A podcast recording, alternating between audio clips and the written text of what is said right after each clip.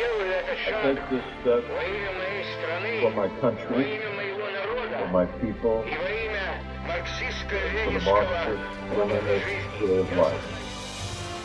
Knowing that today is but one small step on the journey that someday will take us all to the stars.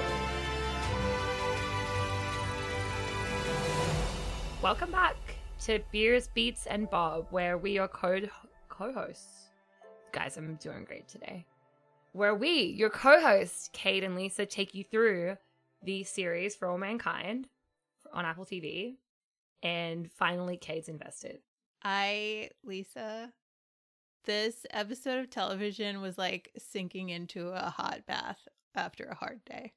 I know, right? And I rewatching it, I was like, holy shit, this is a great episode. Like it was over like that. Like I just I was like, no, what I want I need more. Yeah. Yeah. No, I there's a moment the first time I watched it through where I was like, oh man, I feel like we're wrapping up and I don't want this episode to end. And then I watched it a second time and I had the same thought at the same moment. It was like, I still, I know when it's going to end now. And I still like, I really, I want this to be movie length. I want it to be a series of movies. I, it's not a short show either. it It's a one hour episode, right? Like it, they're one hour episodes. So it's not even like it's, you know, anyway, no, it's freaking excellent. And it's funny, like watching it now with my former knowledge. And like it's super hard to do this without spoilers. Um, because it's so amazing how well developed these characters are, like from the start. Yes. Like watching it now, I'm like, oh my god, this is like because I think that's a thing that like is one of the great things about television now is like the the more thought outedness of it that you're like watching and you're like okay so i know what's going to happen like four seasons and like however many years into the future Mhm. and all of it like kind of you see it all in this first introduction to the characters it's really beautiful Yeah, I love that so much. And I like I feel like I know these characters just after one episode. So I mean, I'm I'm, interested to excited. I'm excited to know where here. they where they go, and I don't know if we're gonna stick with everybody, but we'll see. We'll see okay so first of all what are you drinking today I am drinking a zero gravity Madonna for our zero gravity Madonnas. This is an Imperial IPA. It is an eight Oof. eight percenter.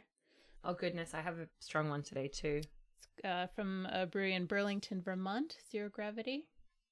Here we go. Nice. Um, I am drinking Cactus. Nice. Double IPA. it was between this one and then there was another one which I also have in my fridge, but it was ten percent, and I wasn't feeling super keen about it. Fair. I might keep it for a future episode, but it, the other one was called Super Connected, and I was gonna get it for Tracy, but Cactus was there, and I was like, "This is this is too good. This is from New England. Oh, it's a New England style. It's from Rhode Island, from Tilted Barn Brewery, um, which is half owned by a woman. It's by a couple called Mate and, uh, Matt and Cara with I a love that. Um, and um, it's a double IPA, and it's seven point eight percent. All right, so we're both coming in fairly strong with the beers today. Oh, it looks nice. This beer is lovely. It's um, it doesn't doesn't taste heavy, so it's gonna sneak up on me. Oh, they are the worst ones. Mm-hmm.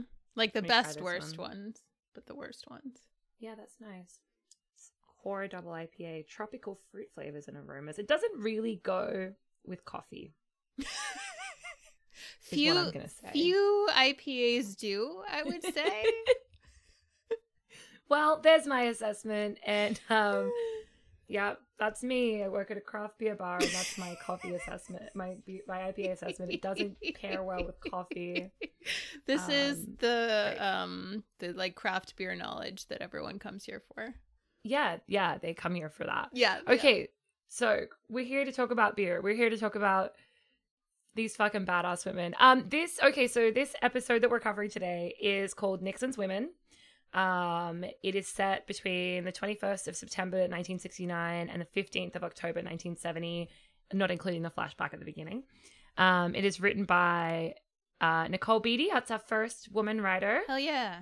And it's directed by Allen Coulter. Yeah, I looked them up because I was a big fan of this episode. Um, Mm. Nicole has written for Walking Dead, Sons of Anarchy. She was a producer on the Deadwood movie. Um, Allen Coulter directed a lot of Boardwalk Empire, Sopranos up. He did some Sopranos season openers, so like clearly Nice. that's a director that was trusted. Yeah. Um, yeah, it's a good good team. It's a great team. It's a great team. It's a great episode. Mhm. So, episode starts with a cold open. Um, we're in California in 1961. We have this like cocky Gordo, Baby Gordo getting out of the plane. Yeah, baby Gordo. Did this And- opening shot seem like like the way they shot it? You can't tell that he's landing, and then it looks like he's going to jump out of the plane, but actually he just landed and he's fine.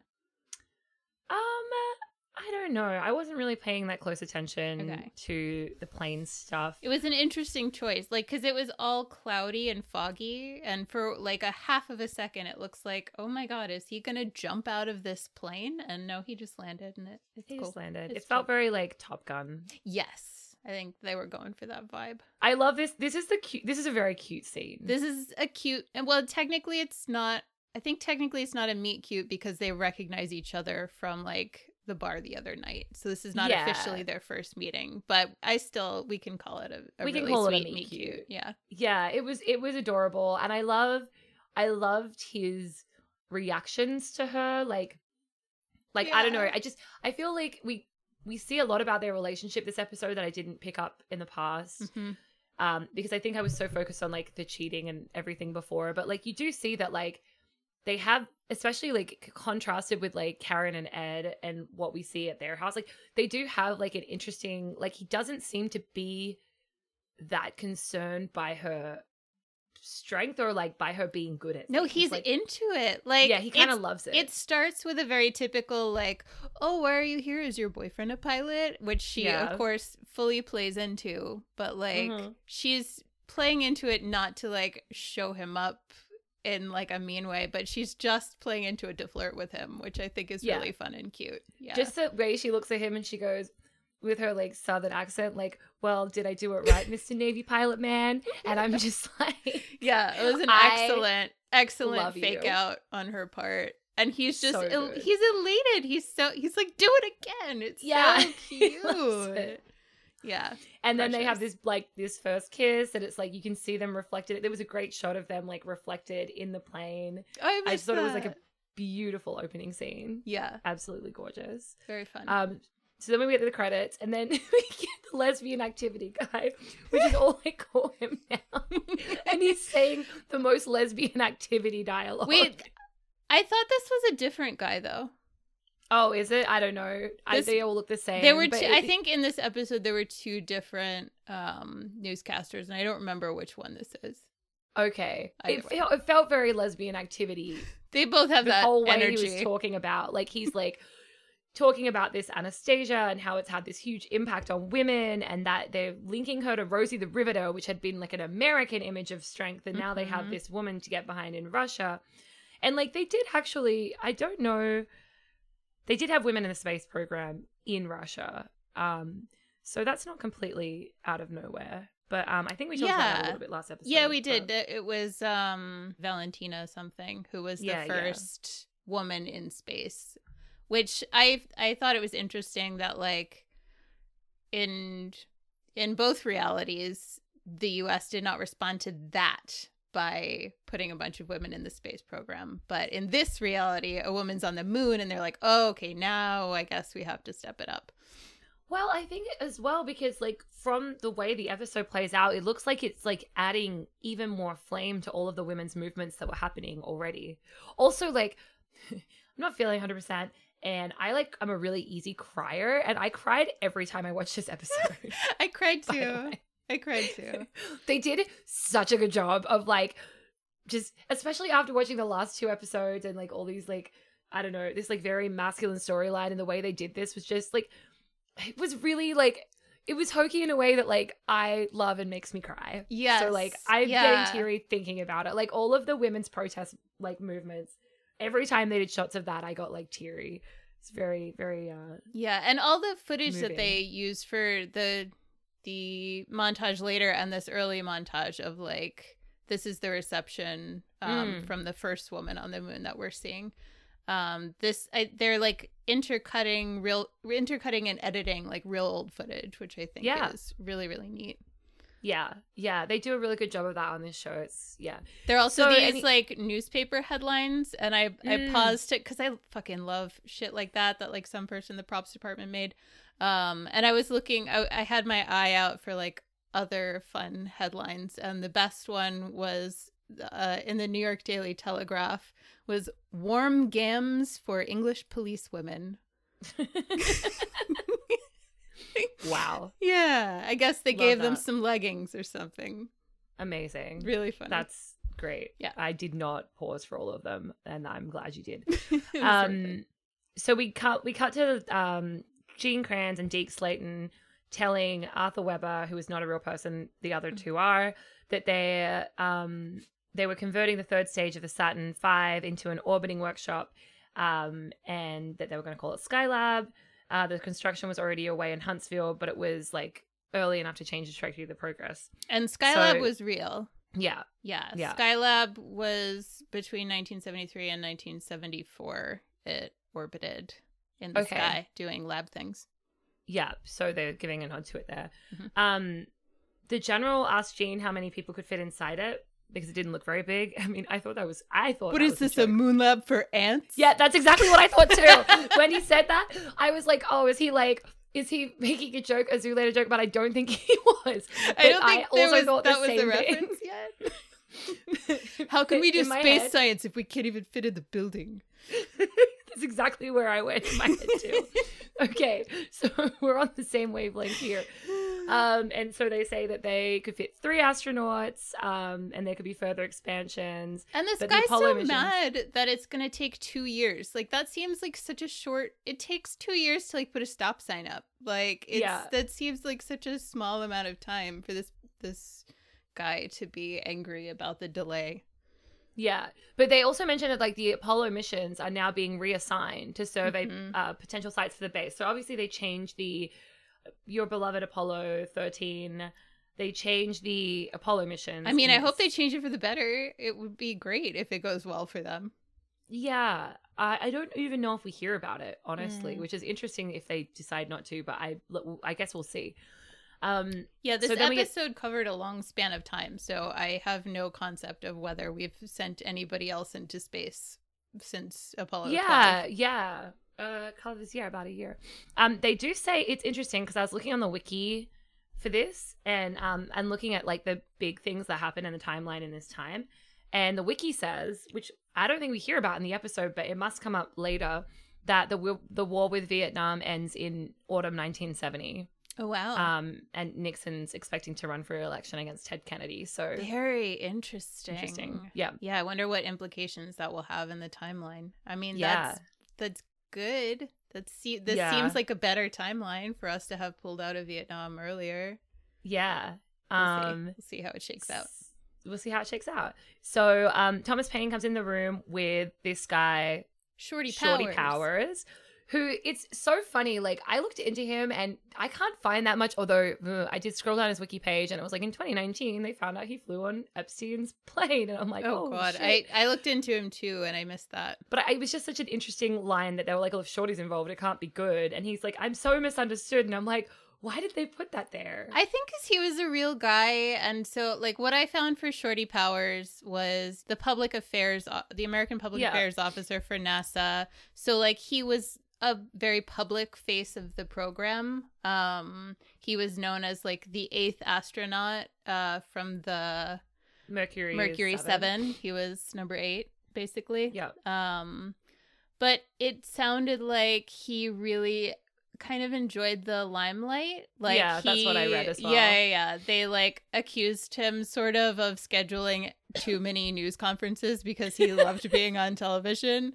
He made I up some fake story about Gus Grissom like catching a fish and cooking and eating it the day before he went into space and everyone was like that's bullshit. The astronauts are on a very specific diet before like he didn't do that. Um so he seemed like just a little bit of a wild weird guy.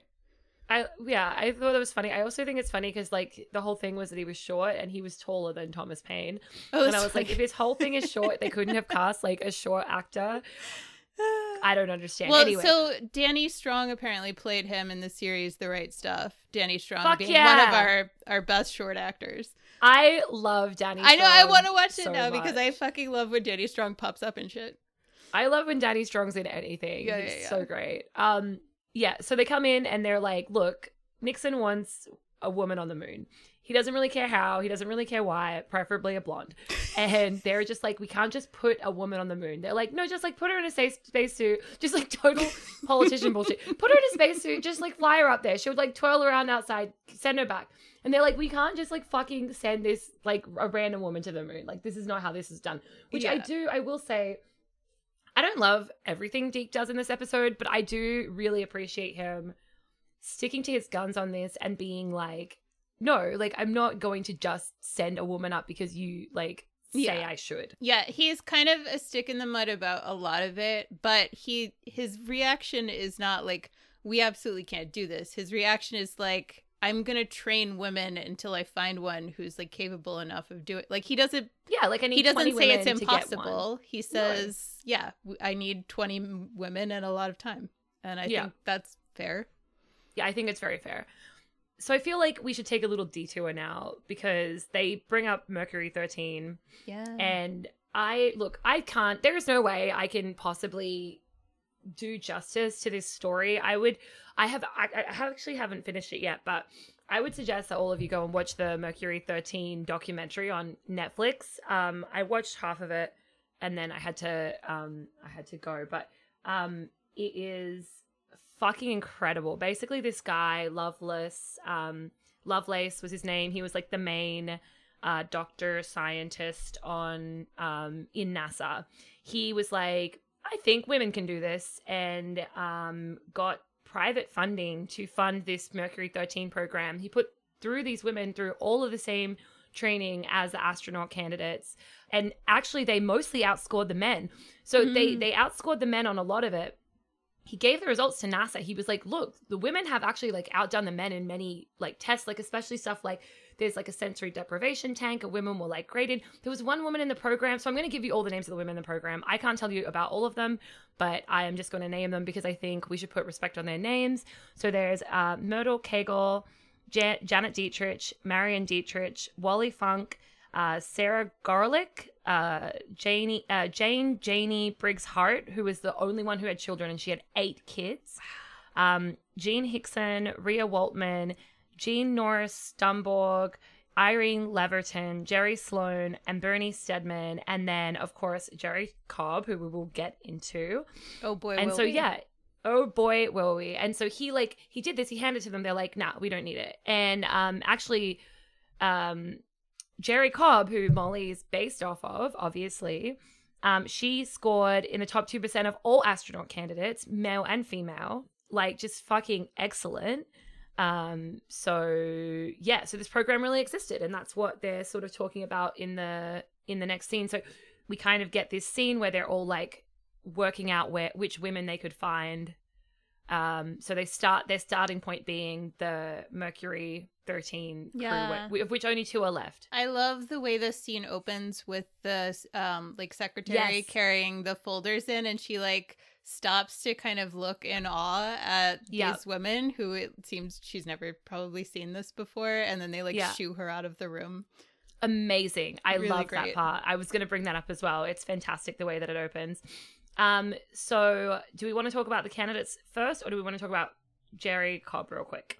So, okay. I want to save Jerrie for end of ep because it goes Okay. places. It Amazing. goes Okay, places. we'll. Stay tuned for the end of this episode because you're not even prepared for the life Okay. of Jerrie Cobb. Okay, I'm Okay. excited. We'll do it last. Okay, so we get Molly Cobb. Not, you know, that she's not really what they're looking for, but she gets up there. We get Patty Doyle, who's the second behind Molly, the only one of the Mercury 13 who is not yet flying. Then the only other one that they mention really is Danielle Poole, Mhm. who is an engineer at NASA or like a computer at NASA. And he literally says, okay, so he goes, okay, so what about Danielle? She's like got all of this experience as a pilot. She's like an engineer. And he's like, we're not just putting her in because she's black. And then he goes, uh, Thomas Paine goes, That's exactly why. I don't need Jesse Jackson up my ass. And I'm like, You literally just listed so many reasons why she's a good candidate. Yeah, like they're that had both nothing to do with the fact that she was black. They're Like, you're both, wrong. She's extremely qualified. She literally already fucking works at NASA. Assholes. It was just like the both most ridiculous. them. The most ridiculous. I was just like, guys, you literally just mes- mentioned several reasons why she should be in this program. um, and then anyway, and then we get an interruption. Um, Wait, I want to. I Uh, also want to talk about um, John Glenn because his name comes up a lot in this scene. Um, they he's an astronaut. Yeah. Yeah, uh they first mention him as like, "Oh, this women's astronaut program, John Glenn fucking hated that." Uh and they're like, "Well, he's not around anymore and he's a democrat, so it doesn't matter." Yeah. But um so yeah, John Glenn was the third American in space. He was the first American to do an orbital space flight. So like the two Mhm. other guys did suborbital. They were up for like 15 minutes. He did like three orbits around the earth. It it took just under 5 hours.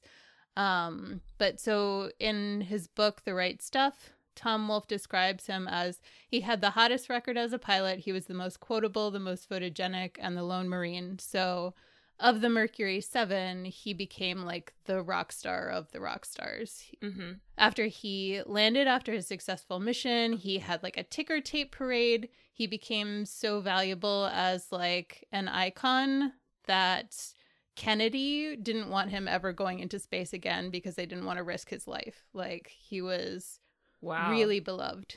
Okay. And so in 1962, when they were contemplating whether uh, the Mercury 13 would be allowed to train as astronauts, he went before the House Space Committee and said this.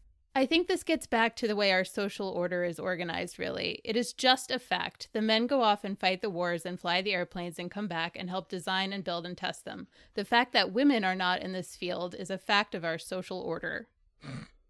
I think I did hear this quote in the documentary. What okay, so that's why they bring him up. So yeah, they bring but then they bring him up again when they're uh debating in this next part like who they keep saying like who is the John Glenn of this group. They need like the female equivalent of this rock star that America's going to fall in love with.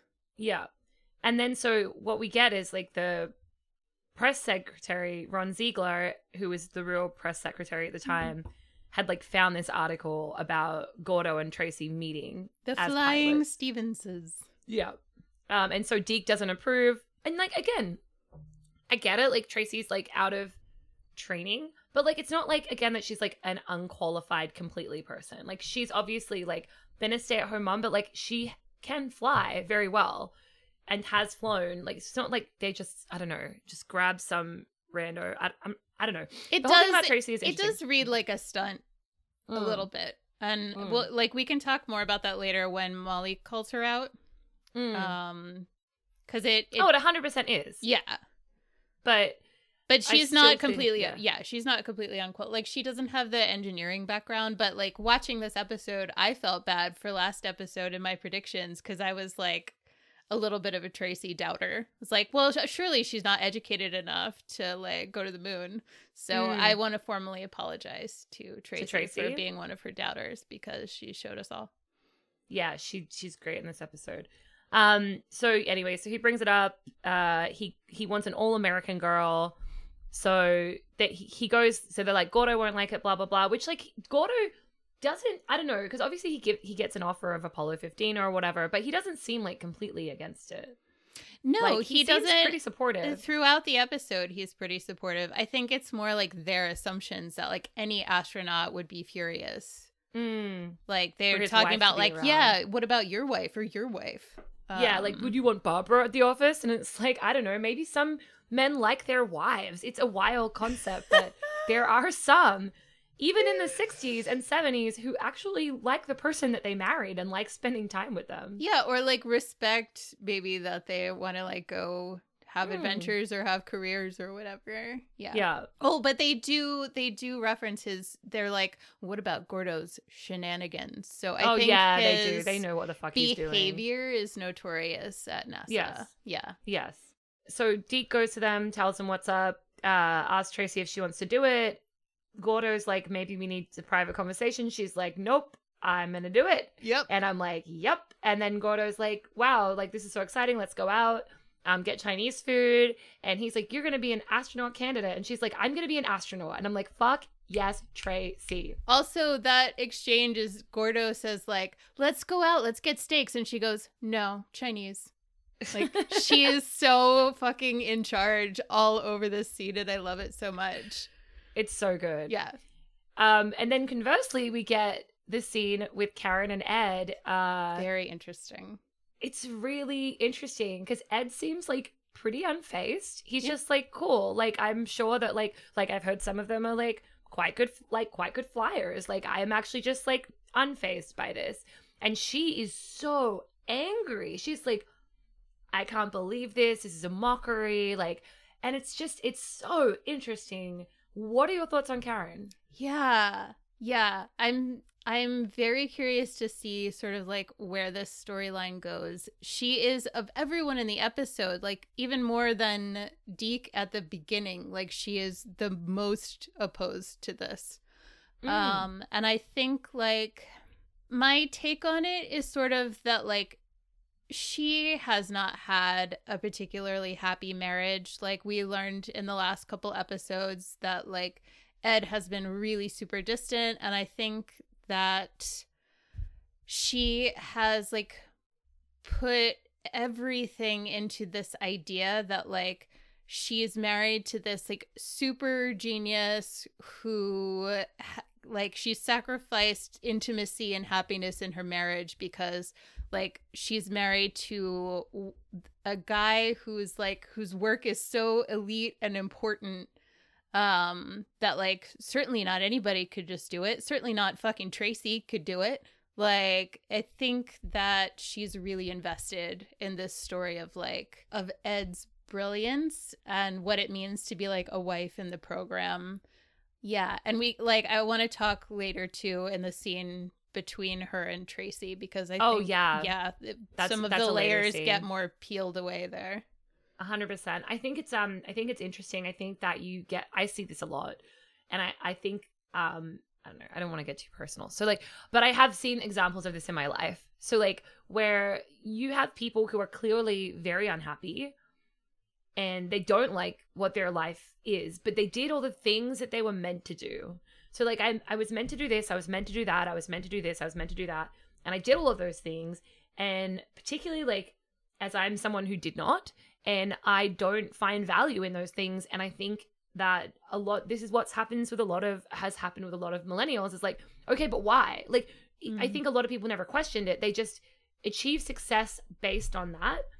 And then if you are someone who is like, okay, cool, but like I don't think those things are going to make happiness for me, that that's what makes them so uncomfortable because they're like, well, if that's just something that you can choose, Hmm. then what the fuck have I done? Because I've done all the things and I'm not happy.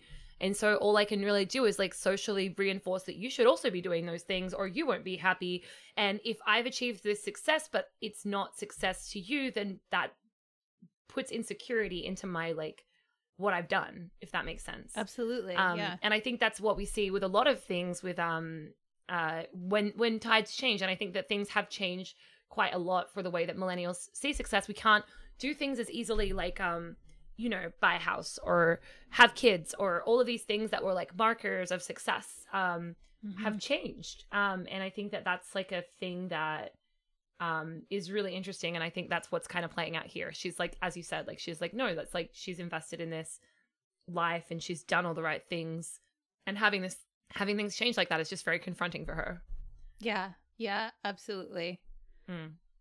Anyway, so we are starting the program. So we have this like super like woman heavy song. Like it's January 6th. What a day to have it. Uh January 6th, 1970. new decade new time for women Yeah, it feels really like, wow, this is like a new time. Anyway, so we get this shot of Tracy walking in. Um, she's very ostracized from the start. Um, she's also Molly- like like the most like buttoned up like yeah, like, she looks professional but she looks like an elegant woman Yeah. Um, we get Molly lighting her cigarette saying "Love in the skies," which is just like She's the only one smoking Molly. in there. Like it seems like you shouldn't be able to smoke. I don't know. I'm sure all You the could smoke everywhere. It's Yeah, the yeah, yeah. 70s. But like Um, somehow, is does she have her feet up on the thing? It seems Yeah. like she does, even if She she, doesn't care. Yeah, Molly doesn't think this is gonna last. She's been hurt before. She doesn't care. yeah. Um, uh, I- played by Sonya Walger, who I had to look up because I recognized her, but I couldn't remember from where. Penny from Lost, nice. as in Oh not my Penny's God.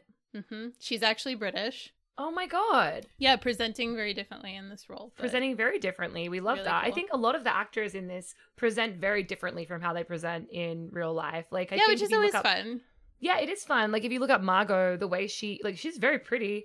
The way she presents in this show is like very like you know different, and especially Mm. like as time goes on. And Ed, Swedish. Swedish. I had no Oh, idea really? Joel Kinnaman was Swedish. Yeah, that's what I was texting you the other day. Oh yeah, he also has a movie with jo- a Christmas movie with John Woo. Did not know about that. so excited. Love John Woo. Okay, so Danielle, who's the only black woman, sits with Tracy. I love this at the beginning. She's like, okay, cool. Ostracized, ostracized. uh, You're a Mhm. safe person for me. Can I sit with you? They sit together. Um, which like I don't feel like huge animosity from anyone about the fact that she's black when she walks in, but obviously she feels like Yeah, they don't explore that what that's like for her in this episode. I don't know Mm. if they will going forward. Um but yeah, we don't see uh, like aside from that first scene, we don't see like overt uh racism towards her, but like she's the only black woman and then like they're in, she's the only, probably the only black person in the bar later. Like it's yeah. It, Yeah. she's experiencing a different reality than all the white people around her are experiencing. Absolutely. Yeah. and, and has found like and obviously like saw Tracy being mocked and is like, "Can I sit with you?" And like we Tracy does have a certain kindness to her, Mhm. Yeah. um, as we come to see. Um, Patty comes in, sits with Molly. They have a bit of a banter about like the fact that It's she was number cute. two to her.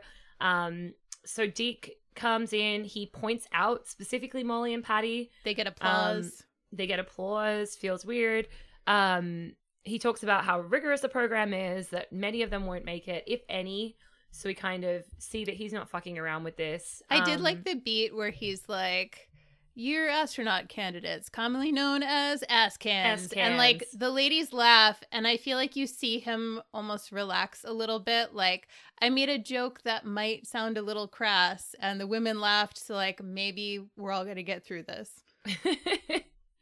um yeah like it's it's ah love this so much anyway so we we fast forward to i'm getting tears in my eyes i'm so Well, i'm such especially a 'cause, pathetic like, person this scene ends with Tracy looking at like all the stuff she's gonna have to study, and it looks Mm. really, really, really, really hard. And like Mm. that's where she's sort of beginning this journey.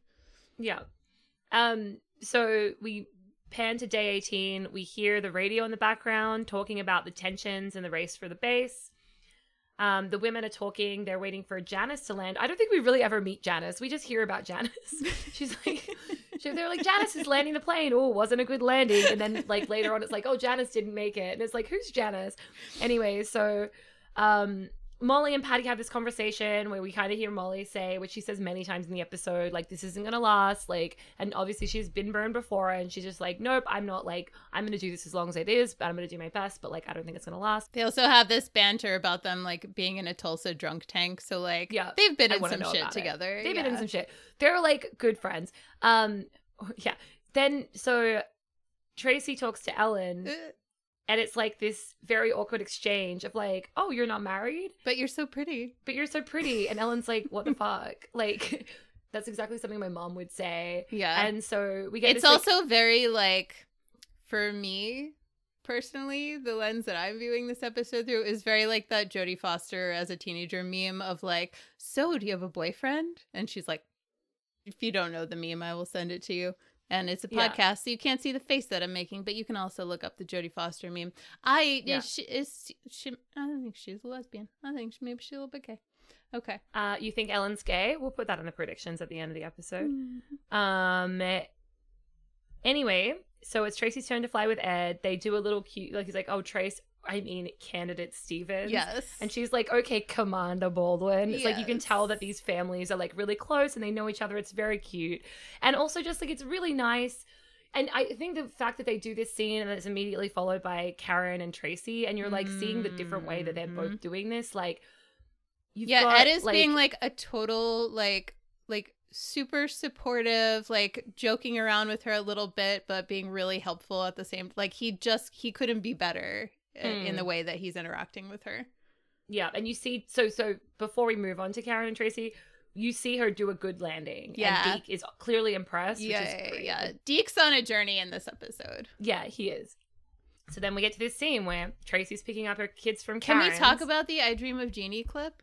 Oh yes, we can. That was so cute. How did they do that? That's what I want to know. Because she clearly says like, "Oh, the first the first couple are going to the moon." Like it can't be real. It can't be really really from the show, but I didn't look it up.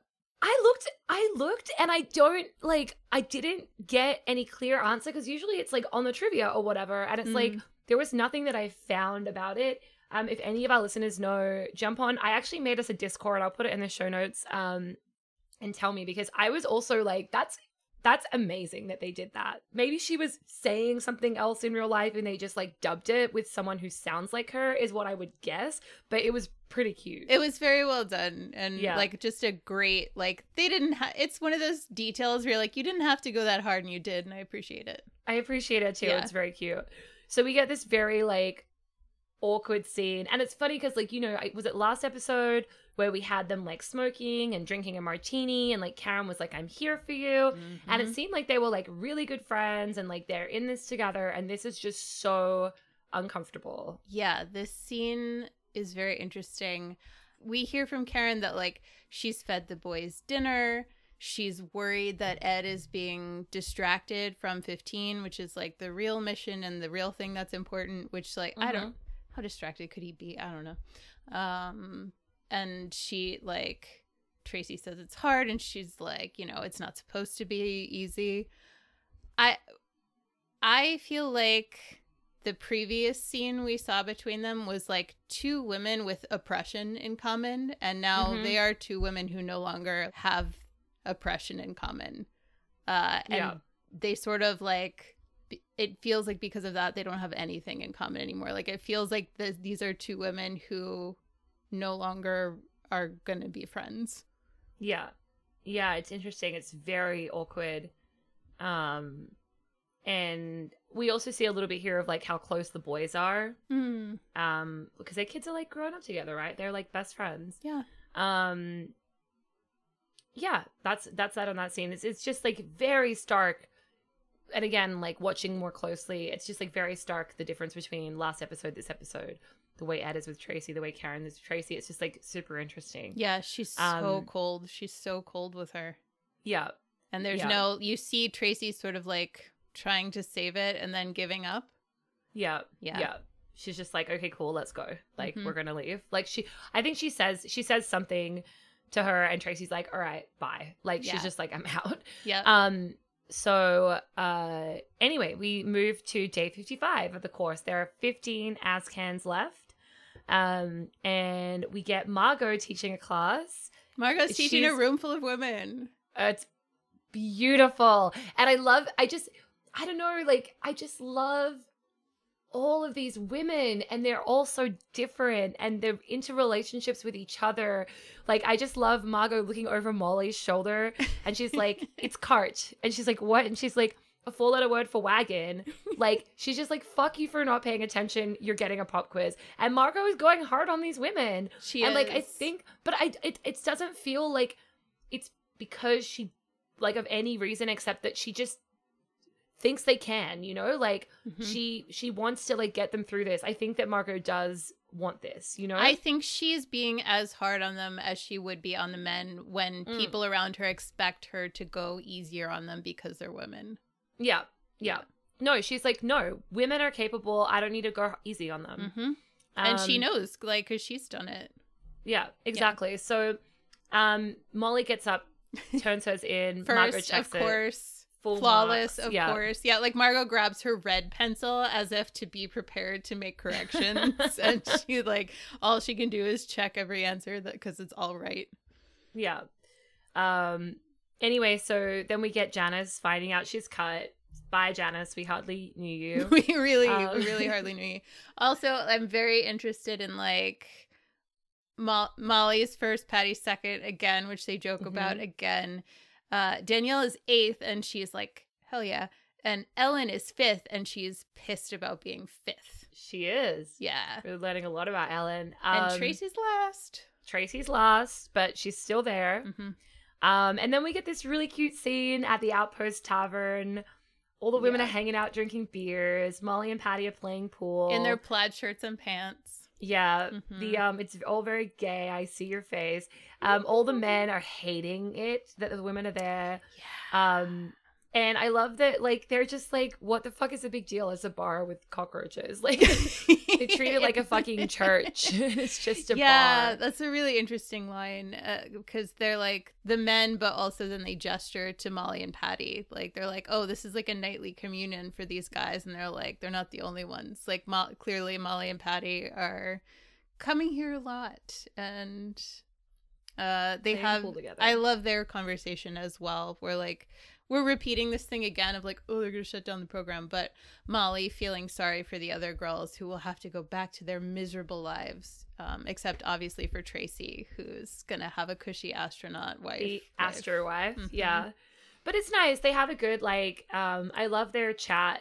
Um a couple of my favorite things is they were all talking about what they were doing before and I love that Danielle's like computer and they're like what's that? Yeah, And like this is this is when computer was like actually doing all the calculations yourself. yeah, like that's why Um, they named computers computers Yeah. because Um, used to be people doing that job, Which is- and the it's great, computers took and- over as computers. And then to your point, like we get Ellen saying like because they're like, oh, I thought Er- Molly would be more encouraging, and she's like, no, she's not here to make friends, and she's Mhm. right. But only one else will be also- Is she staring at Molly from across the bar? I think she's staring at Molly from across the bar. I don't know. I think that's what's happening. But you can see that she admires her for sure. yeah You can see this is an admirable quality to Ellen, which is why I think the way it, this episode goes is really interesting because you can see you you're learning how fucking competitive Ellen Yeah. is. Also, Ellen, she's like, like, in that "Fuck." conversation, Ellen shares the least information of anyone, which Mhm. we'll finally get a little bit from her about like who she is later in the episode. Um, but they're all sharing, and Ellen is just sort of like quietly observing. Mhm. Um, yeah. I also I really I loved the bit when they're talking about like what planes they learned to fly on. There was something about it. There's something about the way they spoke about it like I don't want to I don't want to make this like it's not sexy, but there's just something about like it's a conversation they're having with the freedom of like women who are talking about orgasms with each other for the first time or something like Yeah, they don't get to have these convers they they didn't get to have these conversations every day in their you like, should watch this lives. Mercury 13 documentary I'm and so hear stoked these to women watch it. talk about flying. Like we could almost do a bonus episode. Like it's like listening to these women and they're like old women now. Also, one of them has the most incredible shirt. You're gonna see it. I actually looked it up. I was like, how do I get this shirt? I think she must have made it herself. It's like a it's like a um blue and white striped shirt, but it has planes all over it. But like it looks like they, she almost sewed them on herself. I was like, this is a cool shirt. Why is no one talking about this shirt? But like it's all these older women and they're just like they're talking about flying exactly like that. They're just like still like they're still talking about it like that. They That's just like really cool. love it. Yeah. I mean, to pursue something like that at that time, you have to fucking love it. Like oh yeah. Like you have to want it more than any than anyone wants anything in this Yeah. to like make it that far. so I love this I love this chat. you. It's gorgeous chat. Yeah, also uh, passing the Bechdel test with flying colors this episode. Truthfully. I mean, there are very few conversations with two men in this episode, really. Yeah, fair point. Yeah. Um. So anyway, we we we pan to inside the simulator, um, with Molly and Danielle and Tracy, and Tracy's clearly tired, hmm um, and struggling, and so it's interesting, you know. Molly's kind of whinging to her, but she's also helping her. Um, Yes. which I thought was interesting because she's like doesn't really need to be telling her like what to do, but she still is like click that thing, whatever. Yeah, but it's like bothering Tracy enough that she's like, like don't be a backseat commander, but then she but fucks then it she's up. helping her. Yeah. Yeah. And then um in the control room we've got Ellen working on the other side with Margot and some guy who they start like going on a movie chat about. Margot accuses them of flirting, and I don't. I don't buy it for one second. I think he's flirting with her. I think she's waiting for Molly to come out of the thing. um so Margot is like let's give them this scenario. They're like uh it's too soon and she's like no. And so there's like a master caution alarm or something. Tracy's confused. Molly tells her what to do, and then Molly ends up like killing them in the simulation. Tracy. And this is, uh, sorry, Tracy does. And then Molly goes in this whole rant about Mhm. all of the allowances that have been made for her. Like, oh, you tired because of your kids, your dogs, your whatever. Yeah. yeah, she's like, um, you know, you're not an engineer, you're not this, you're not that, but she's like, you have kids, which means that they weren't accepting women who had kids. Like, if that's one of the exceptions they made for her, then none of the Mhm. other women could have been allowed to have children.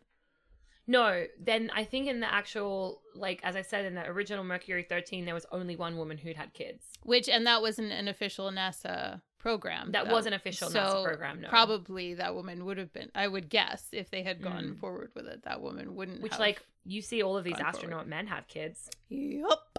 Um, so this is like, so Tracy goes home. She tells Gordo that Molly's right. Um, and then Gordo's like, no, like I was talking to Shorty. He said your jet scores were among the highest in the class. You do belong there.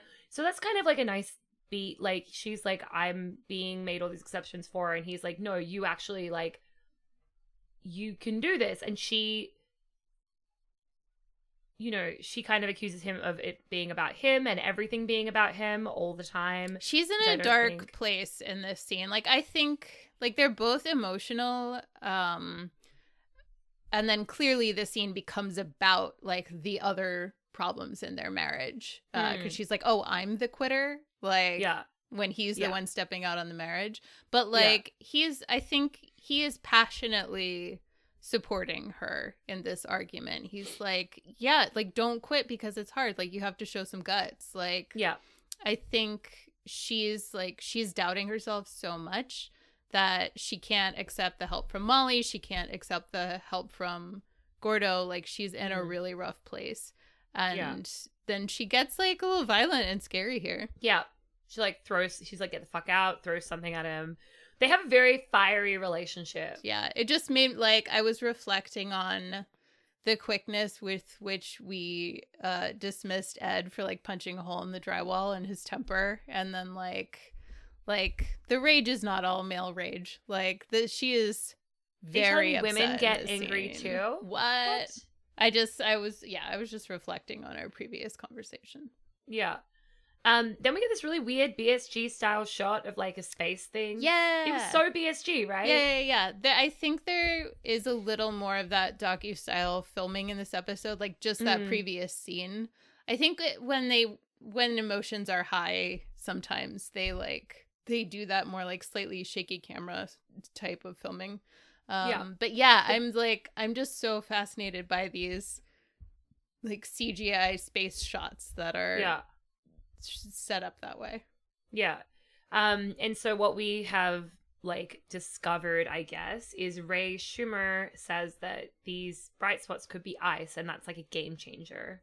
So they have a whole meeting about that. Do you want to know uh, what I found out when I Googled is there water on the moon? Tell me. Okay. So, for a long time, everybody was like, no, there's no water on the moon. Because Mhm. in this Apollo era, they brought like soil samples back and there were no signs of water. So they're like, must, must be completely dry. And then over the years, there was like more and more speculation that there might, in places, be water on the moon. Um, by like 1994 slash 1998, they figured out that there are these like permanently shadowed regions on the moon, like deep in craters, um, Mhm. and that there actually is ice and like at the poles of the moon in those deep craters. Mhm. Um, and then like they figured out I like it's all space science, so I don't know. But like beyond that, they figured out that like even in the spots on the moon where the sun hits and it's like a bajillion degrees, there's still like traces of water somehow. So like this is real. Wow. There's I really didn't water on the moon. that. Yeah. Because I they they haven't confirmed it is. They just said there might be, and so I was like, maybe maybe there isn't water on the moon. But I love True. that. I'm set like I I don't think that's like a spoiler spoiler. Like I think that's No. just something that we know because we live in 2024. that, yeah, like- that's really really cool. Yeah. Um. So they're talking about how this could actually like be really beneficial. Um. And yeah, because they can make rocket fuel out of it and Yeah. have a Um, a stop on the way to explore the rest of the solar system. Hey. Um, and then Thomas asked Deke about Nixon's women, how they're doing, specifically Tracy. He told him they're about to do a desert survival training, which Thomas was surprised by. Again, like it's this thing like he's like there's no way these women could like haul this thing in the desert sun and Deke's like if they can't handle that they can't handle the moon like Mm-hmm. and I am with Deke 100% on this I think that Absolutely. I think that what he's saying is like is um is true, and I'm I'm I'm Team Deke for like this part of the episode. I think that regardless of anything, um, and you know that he felt about this whole situation, I think that he is just like no, well, like if you want to give these women this status, I am going to make sure that they're gonna be as well prepared as they can be. Yeah, and I he, think and I don't I don't think he's any harder on them than he would Nope. be on the men. Uh like whether or not he believes that they're capable of it, I think is one thing, but Mm. like he gives them the opportunity and they prove Yeah. themselves. Yeah. Hundred percent. Yeah, I think it's uh I think it's great. Um and they did do desert training, except it was quite different. The actual so I didn't do so much research into the original Mercury tr- uh, training, but basically the seven Mercury astronauts did a 5.5 day desert survival training in Nevada in 1960. Um, they land off target. They're trained to survive, and so but they're trained to survive. So I, it feels like they had a lot more preparation than what these ladies do in this show version of this thing um because they had like desert survival training ahead of it i've got this amazing photo that i'm trying to send to you right now I f- I love this picture. This is really cool. it's great Yeah. um This looks like an album cover. It does, doesn't it? And you can see how like yeah, you can see how like they've uh and it's funny because like I think a lot of people because they were in the desert for five and a half days, they've all got beards growing, which Yeah. like astronauts don't have. Yeah, it makes them look so very like- different. Yeah, exactly. So it's like a lot of, a lot of them don't even look familiar. And the guy on the far right is actually um Deke Slayton, um, in real life.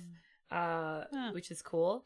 And also you can see that Tracy and um Ellen's like uh the parachute style was taken directly from this. So cool. Um, and so it seems like it was different the way it played out in real life, but they did actually do it. So shout out to my cactus beer uh, for the desert uh, survival.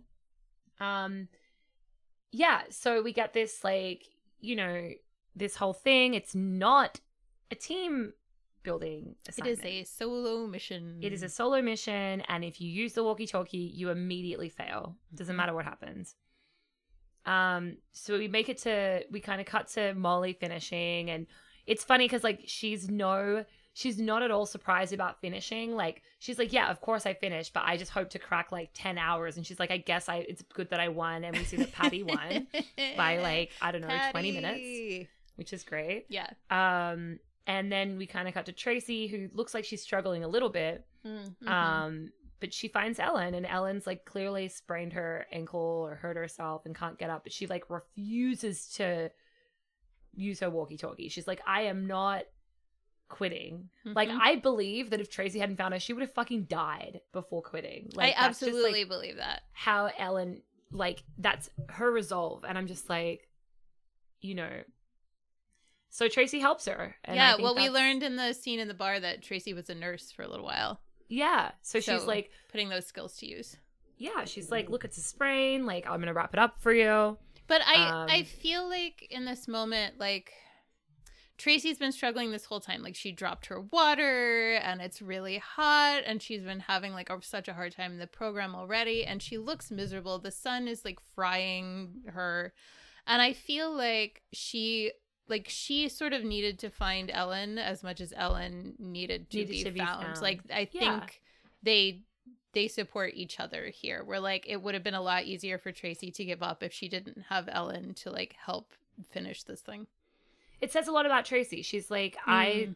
and I I feel like I'm I'm a person like this. Sometimes when it just comes down to me, I find it very hard to motivate. But like the second someone's in trouble, I'm like, oh, I can motivate everything. Like yeah, same. if I'm feeling a little under the weather, I'm like, I can't possibly do this thing for myself. But then like if my roommate's also sick, I'm like, I'm gonna make soup. You know, like I just think that like and I don't want to put it to gender or anything, but I think it is but also like I mean on a level as well, like Tracy sort of knows she's untouchable, but she's sort of using this I think she knows. I think she's I don't. I think she every time she's looked at the list, she's like surprised she's still on it. if not now, she certainly knows by the end of the episode that she can't be let go. Yeah, I think after after the conversation with Deke later, I think before Mm. that conversation, she's very concerned, like that she's not going to make it. Mm. But anyway, so she helps her with a sprain. She makes a protective parachute wear. She said it's something she picked up from Gordo. They get to know each other a little bit better. It turns out Ellen's like an heiress. Yeah, she's loaded. Yeah. Um, Deke's like, they're not back. Deke's, like, all right, I'm walkie talking everybody back. Like, this is done. It's such a good nothing. It's a good moment. Tracy's like, you don't have to shout. and they come back. And Molly is the first one there to hand Tracy a cup of water and like listens on approvingly as she explains to Deke that like she wasn't going to leave Ellen behind. Yeah. Yeah, I wondered if you caught that. I thought that was It's like a, a- really interesting moment. A big moment of respect. Yeah. It was. You get a little bit of like respect from Molly, even though she gives her shit about it after. hmm She still, you can tell like that. you Yeah, know- Molly's team Tracy now, I think. A little bit. yeah, Not yeah. above herself, but like she's not I think she'll give her less crap Yeah, from here. yeah. Yeah. And so we get the list. There's eight people left. Tracy's still there, but last. Um, and then we get this beautiful scene, which makes me cry. Yeah. Which well, is well when, also like- I don't want to gloss over the fact that Patty is finally first on the list and Molly she is, is second. finally first. Yeah. Which, like, I mean, she Yeah. like throws Molly's line back at her like, It's "Oh, I couldn't cute. couldn't have done it without you." Yeah. They're very cute. We get these. So Danny points to all these letters. Molly's like, I don't give a shit. Everybody else is like, and then we get this beautiful scene, which is like making me cry thinking about it. Which is just like all of these women. Women and from girls, like writing letters to them, and we hear it in voiceover, and then it's over the montage of the women's rights protests. Like it which have now been embellished to include signs that say a woman's place is in space. It's It's, really great. It's great, and I don't know. Like, I just am so pathetic. Like they just got me with it. They got me with it. Oh yeah, they like- punched you right in the gut with that. They knew what they were doing. They knew.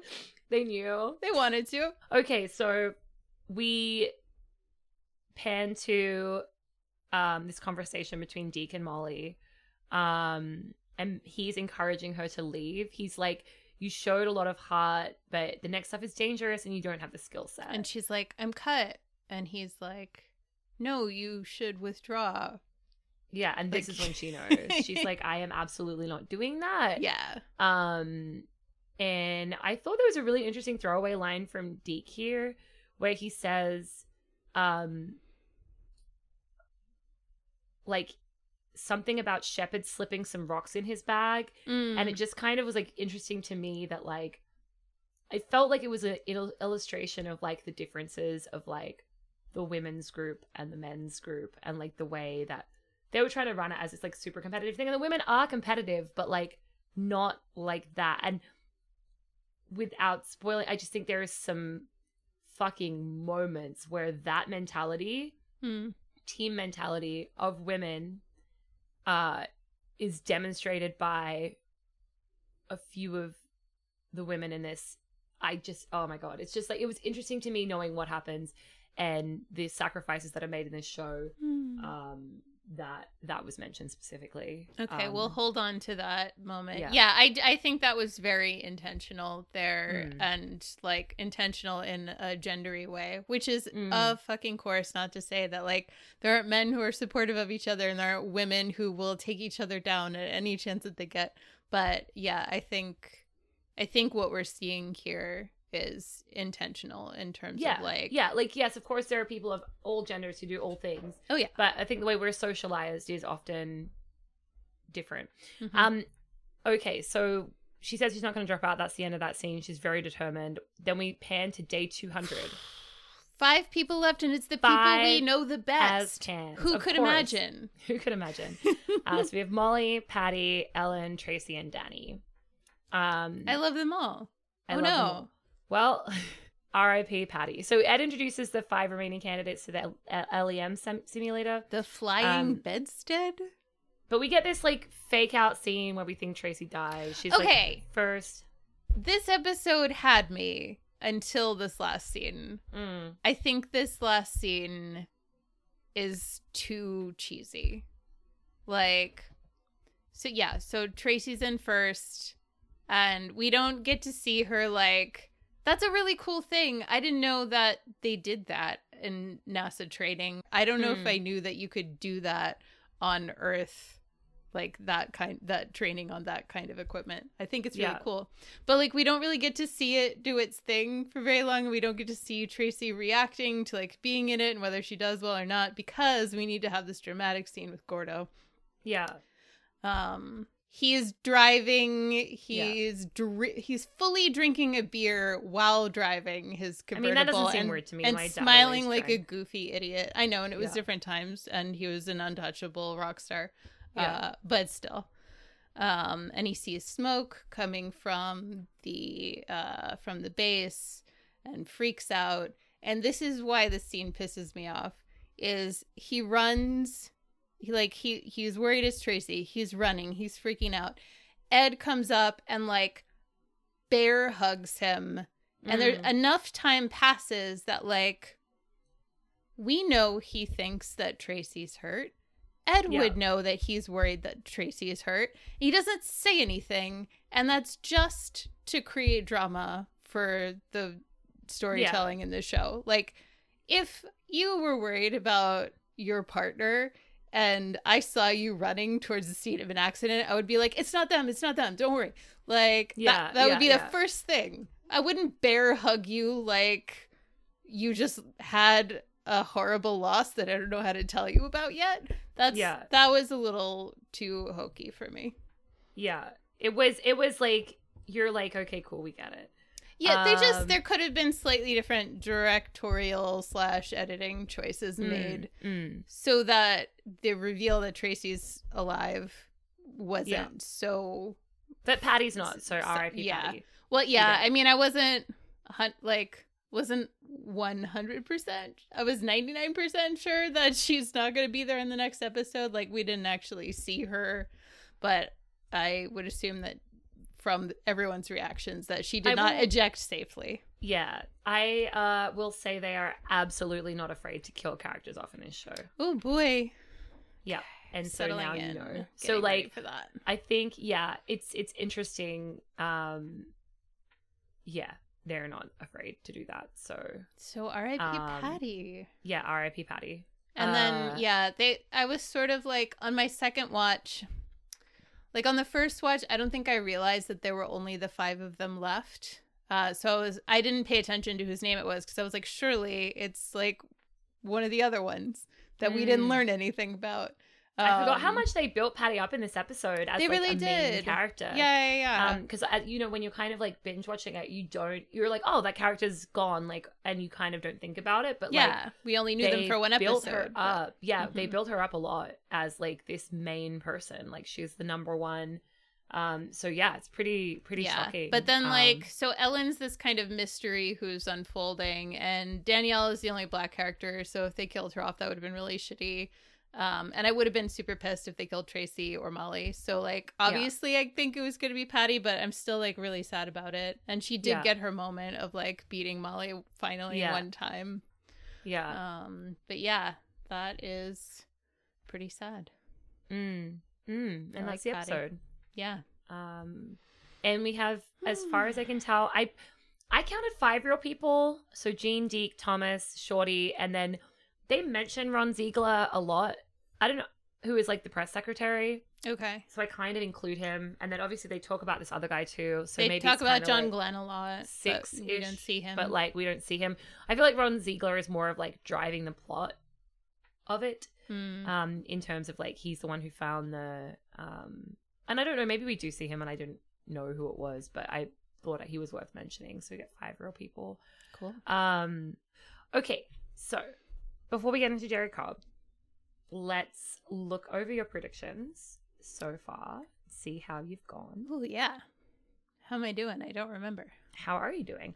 I would say that of your predictions from last week, Karen protesting women on the moon is a good prediction. She's so far she hasn't been public about it. I think no, but she is against I it. she is against it. I'm realizing that she wouldn't be vocally opposed to a NASA program because she's too in it. Like yeah, she wouldn't be outspoken in the way that Ed was against the program.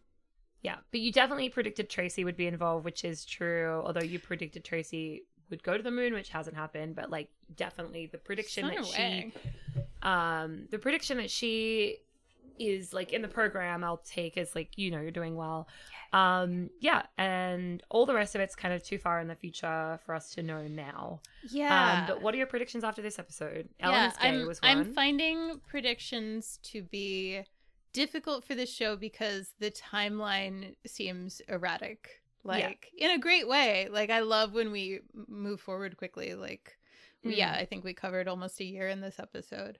Um, but it's very difficult to predict like are they gonna like stop and focus on one story that happens like all at one time or are they gonna like jump forward and I think we're gonna get more intense jumping forward. Um Mm.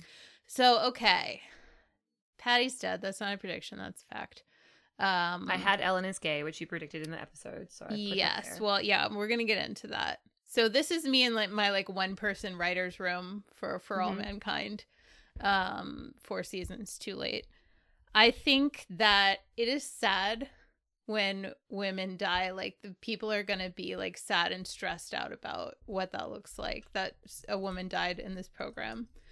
Um, so there's gonna be discussion about like should we pull the plug, and I think someone unlikely, possibly Deke, because he's seen like how far these women have come and how hard they've worked, is going to be like, no, actually, like let's keep this going. Let's move these women forward. Okay. Um, I think Nixon's going to be the, into the idea of Tracy joining Gordo and Ed on Apollo 15 because he wants to like recreate that, like the flying Stevenses. yeah Uh, so Gordo and Tracy being in space together at the same time. We know that Ed is also going to be on 15. So I predict that threesome in space. I predict Karen will be mad about it because Tracy is putting them in danger with her womanly incompetence. yeah Um I don't actually know if that's going to happen because it seems like a terrible idea because if something goes wrong then like that's just like instant orphans for their Mm. kids. Uh but maybe Nixon insists on it. Mm. Will he still be in office? I do not know.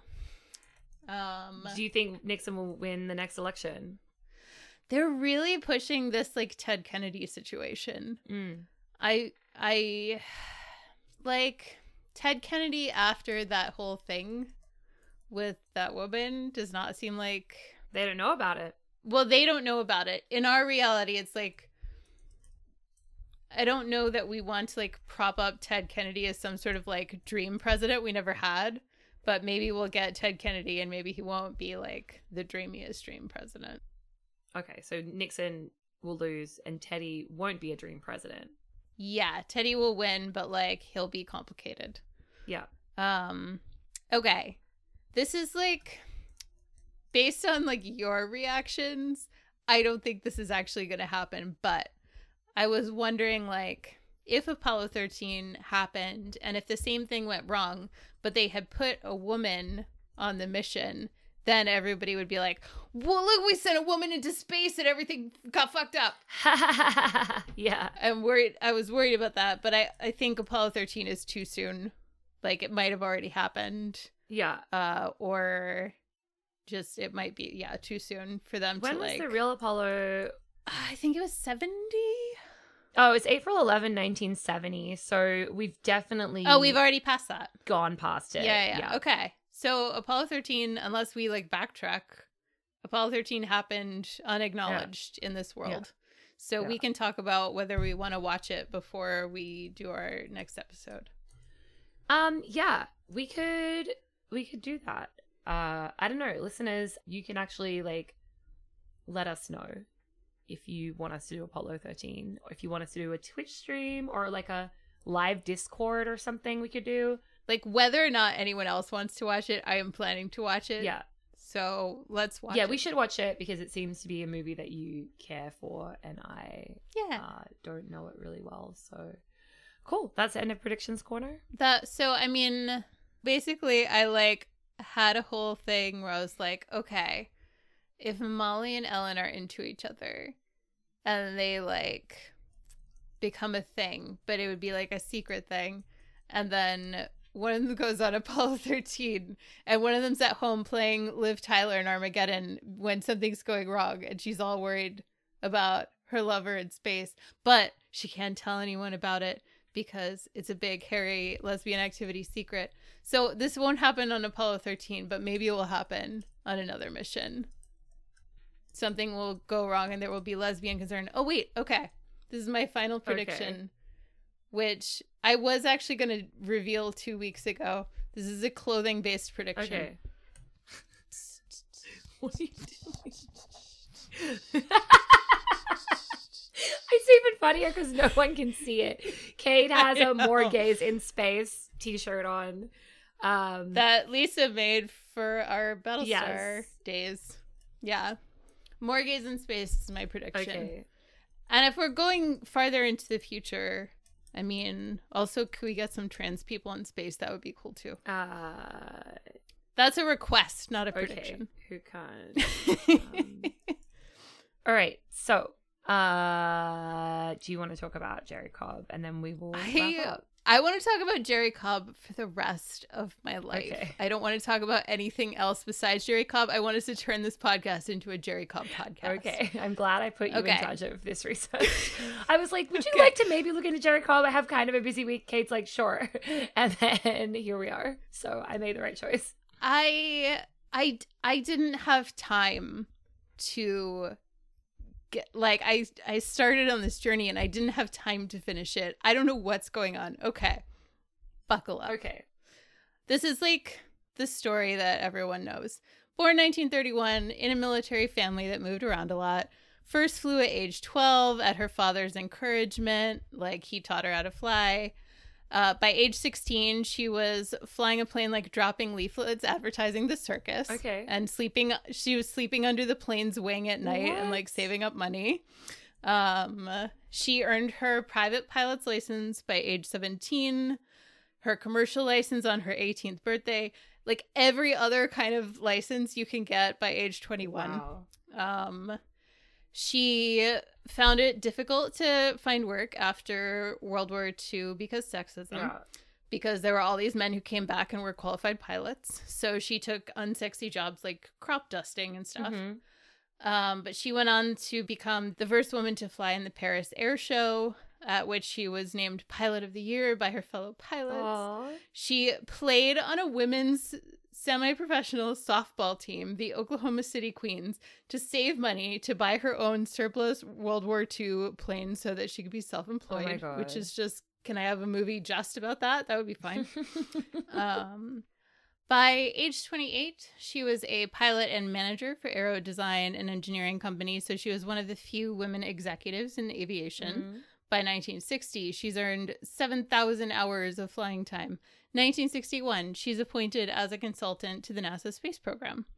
Um, and then she gets involved with the Mercury 13. As you said, she was in the top 2% of all astronaut candidates of both Hmm. genders. 1962, she also testified before that uh, subcommittee on the selection of astronauts in favor of women astronauts. Um, this was a detail I didn't look further into, and I wish I did. So Valentina Tereshkova, who was the uh, first woman in space from the Soviet Union, I, I mean, I just pulled this from Wikipedia, but she ridiculed Cobb for her religious beliefs, but sympathized with the sexism she encountered. Mm. They, the American leaders, shout at every turn about their democracy, and at the same time, they announce they will not let a woman into space. This is open inequality. Mm. Thought that was interesting. Mm. Um, so she was denied the opportunity to train as an astronaut. Um, the NASA requirement didn't say in the rules that it excluded women, but they were like, you have to be a military test Yes. pilot. And This I did see in the they- doc- documentary. They're like, yeah. you have to have this qualification that only men can do to be an astronaut, but you can't do that. And so that was like a big like we'll let it. women in if you can get through this loophole, like in the army. Yeah, that you Good cannot luck. be in. Yeah. yeah, it's fucking Yeah. ridiculous. yeah, it's really Mm. fucked. So that was a bust, and I'm sure she was disappointed as we saw Molly was. Mm. She then did 30 years of missionary work in South America. Um, she did humanitarian flying, like bringing aid to people and stuff. Pioneered new air routes across the hazardous Andes Mountains and Amazon rainforest using self drawn maps that guided her over uncharted territory larger than the United States. She was honored by the governments of Brazil, Colombia, Ecuador, France, and Peru. She was nominated for a Nobel Peace Prize in 1981. Um, so there, there's also this detail. John Glenn, when he got older, was like, "Send me back into space to see what being in space does to the body of an old man." And they were like, "Okay." Uh, so they did that, and then Jerrie, backed by the National Organization for Women, launched a campaign. They were like, "Can we see what space does to like an old woman's body? Like, can we send Jerrie Cobb into space finally?" And the U.S. was like, "No." What? Uh, Please tell me that Jerrie Cobb gets to space. She does not. Oh, She does not. That was like the last ditch effort. Uh, and a lot of people were really upset at NASA for not approving that well, I know because it would have Wally Funk corrected the wrong they made a long time Um, ago. Wally Funk, who was one of the original Mercury 13, is the person that Bezos uh, chose to send to space. Oh, So that's cool. Like I don't really is cool. like Bezos, but that was a Nope. good. She went to space, I think.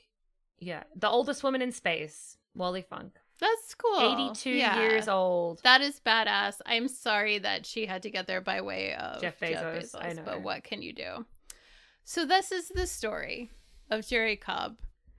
2009. Mhm. a filmmaker by the name of Mary Haverstick is uh trying to put together a little documentary about Jerrie Cobb because what a badass lady, what a badass life. Mm.